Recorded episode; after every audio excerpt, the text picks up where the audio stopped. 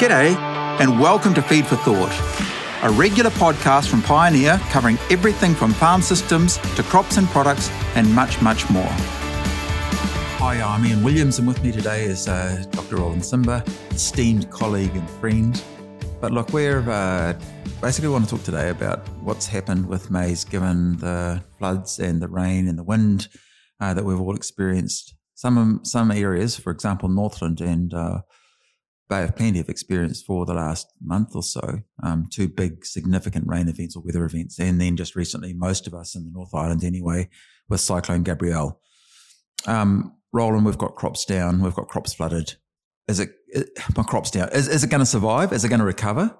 Yeah, thanks, uh, Ian. Um, I think uh, this year we uh, obviously have uh, a lot of uh, crops that are at different uh, stages of growth or development because we have uh, different planting days. We've oh, got, that's right. Because we had a wet spring, so it meant that some people planted quite late, didn't they? Yes, absolutely. So it all depends on uh, the stage of uh, crop development. But what I would say is uh, that um, in terms of uh, the impact of uh, water on your crop, what I would say is it it depends and it depends on the stage of uh, development. So usually when you're looking at a much uh, smaller crop, the impact will be bigger than uh, if you're dealing with a much uh, bigger or a more advanced uh, crop. So, so a younger crop is going to be more likely to be worse affected than a crop which is say getting close to harvest absolutely okay. absolutely the impact will be uh, would be quite huge but i won't go into uh, too much detail about that but uh, what i would say is that uh, in terms of uh, impact of water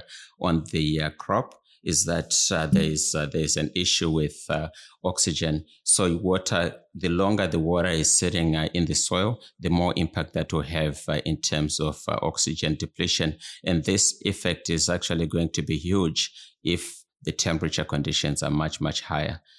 So warmer conditions going to be worse. Wetter conditions it's going to be worse. Absolutely. Okay. Absolutely. So in uh, warmer conditions, the plant is uh, growing at a much faster rate. Therefore, there's uh, going to be a greater oxygen depletion rate.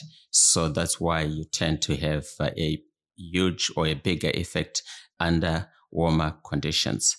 And the other issue with, uh, with water is that uh, it will have again an effect on the environment from the environmental perspective. So if you've got water in the soil, it is going to uh, likely push the nutrients uh, down through the profile through a process called leaching. And not only that, it will also or could potentially result in uh, nitrogen loss into the atmosphere through a process called uh, denitrification. Right. And uh, in addition to uh, water, the other issue that uh, you also have is uh, silt. Oh, that's right. Because I mean, some of the rivers were just brown. I mean, it was just full mud, wasn't it? Absolutely. Yeah. So having silt uh, depositing on the uh, plants or on the leaves of the plants have got uh, a few issues. One of them is that uh, it is going to uh, reduce that greenness of the leaf, which is important for for the plant to photosynthesize. And uh, the other issue is that uh, the silt will also promote some uh, disease out to the plants, in particular bacterial or fungal diseases. Uh, so that's going to have implications for the maize silage harvest, but also for grain, isn't it? Absolutely, yeah, absolutely. And the impact, um, the impact is uh, likely to be uh, more important, especially for uh, for grain. But I think we can talk about this uh, a little bit later. Okay, cool. Okay, so look, so that's that's water.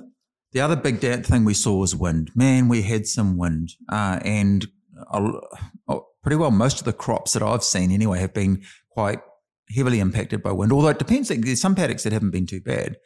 Um, and in the cases where you've got crops either bending over, because some of mine's bending over, but some's flat on the ground, what's happening with the plant in that situation? And again, uh, this uh, this is a, situation whereby I would uh, answer by saying it uh, depends. Yeah. So if the um, if the uh, damage occurs pre-tasseling, the impact will probably be uh, less than uh, if uh, they occur post tasseling. And the reason for this is uh, the plant is uh, at this stage is still flexible, is still able to uh, elongate. Right. So there's a possibility that the plant may be able to straighten up a little bit.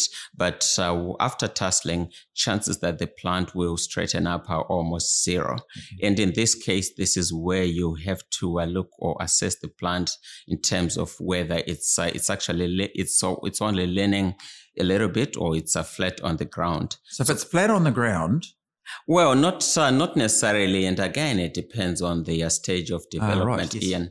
So if it's um, it's it's uh, immediately after after pollination, when it is starting uh, its grain fill, it still has a long way to go. And if it's flat on the ground, the impact on yield is definitely going to be huge because uh, the plant or the leaves that are responsible for the photosynthesis process are probably shaded or do not have uh, full access to the sun. So the impact will be huge. That makes sense. But if the plant development is um, is um, is a little bit further, the impact will be a little bit slower because uh, the plant is possibly done most of uh, its uh, development. But right. so, so if you've got a cob that's forming and it's low and it's and it's and it's leaning, you're saying that there's probably still enough photosynthetic area for that plant to carry on growing. Uh, absolutely. And uh, what I would probably say is uh, going back to uh, my point earlier about uh, learning. So as long as the plant is uh, is learning a bit, as long as it has got some some roots, the plant will or may still be able to um, to pull some nutrients from the soil as well as water. And uh, because the plant is not uh, flat on the ground, the plant may be able to continue to photosynthesize. And it may not necessarily be able to do this 100%, but uh, there will be sufficient nutrients uh, to, uh, to be able to get a decent yield. But it's probably going to have a later harvest date. Is that what I'm hearing you saying as well? Uh, absolutely, okay. absolutely. So the rate of development is uh, definitely going to uh, slow down as well if uh, if the plants are leaning or are flat on the ground. Okay. So look, when do I get in? When do I get in and assess my crop? I mean, I, I just want to get it. I want to make decisions. It's not in a good place. My straight answer is, uh, in this case, I know that it can be uh, it can be a trying time or frustrating time. But uh, what I would say, Ian, is that uh, patience is critical when uh, you have this situation because you want to uh, give it enough time to be able to assess the damage. You want to understand what the extent of the damage is. And uh, we don't expect every single person to be in a position to actually be able to make the right decisions. But the good thing is that uh, we, there's help around. It is, um, we, we have got some, uh, you can contact your pioneer rep you can contact your merchant or your contractor. They should be able to uh, to come and help. But uh, as a general rule, you want to give it about uh, five days, or just um, you want to give it about uh, five days before you can make a decision. Yeah, cool. So, Ian, um, I would now like to uh, to move on to uh, ask you a few uh, questions. That's right. I thought I was going to get away with it. so, Ian, um, if um, if if my crop needs to be harvested, what what what should I do? Yeah, that's a that's actually that's a really good question. I mean, look, patience is a virtue, as you said before. We really want the plant to get through to about thirty percent whole plant dry matter. So what that looks like in most cases is that there's a there's a there's a wee cap on the on on the top of the kernel, and if you open the open the cob, you'll see some kind of hard starch beginning to form in there. Below 30%, we get quite high losses in terms of leachate losses. Um, so, I mean, and leachate contains sugars. So, and it's also damaging to the environment if it gets into a stream. So if it's less than 30%, you're going to have quite high losses in terms of sugars and stuff getting lost.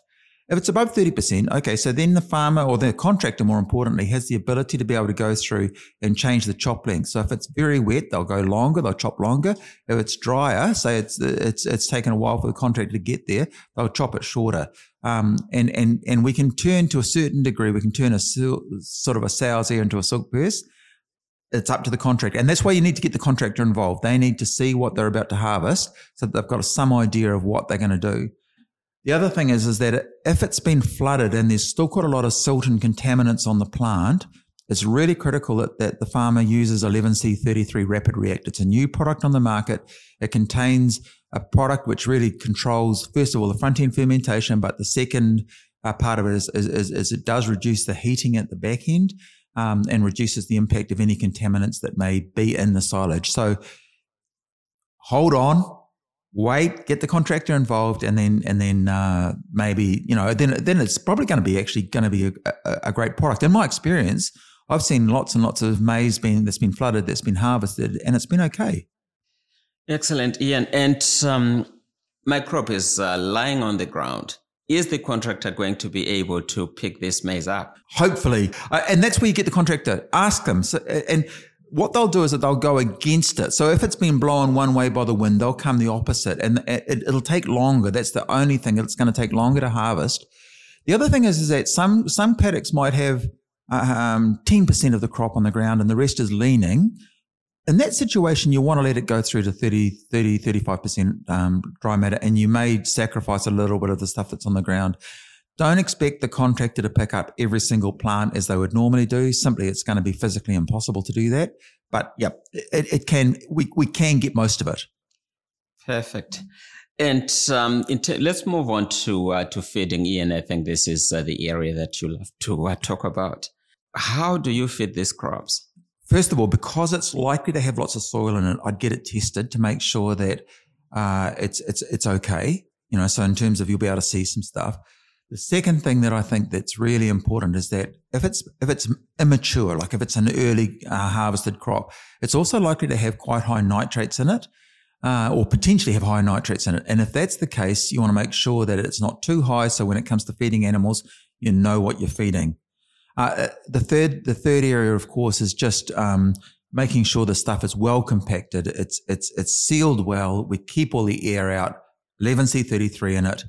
And in my experience, 11C33 Rapid React, sorry, in my experience, it's it's it's it's most 95% of the time, it's going to be absolutely fine to feed.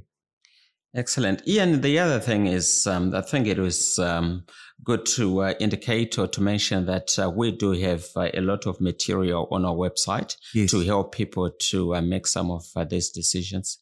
So, so they could go and pick up um, one of our technical insights, I think, which is called. I think we have got uh, one on on flooding, which is a late season flooding of maize. Hey, look, Rowland, this has been a really tough time. Thanks very much for your input into this. But for most farmers, boy, talk about stress. You need to know we're here to help. You need to know that there are merchants that are there to, to help you, uh, contractors. Just ask. Don't do this alone. It's, it, it's, it's for most of us, it's going to be too hard to do this alone. And the cool thing is that if you are really struggling, contact Rural Support Trust. Um, they are there to help. They're fantastic. They're great people, and it's simply a phone call away.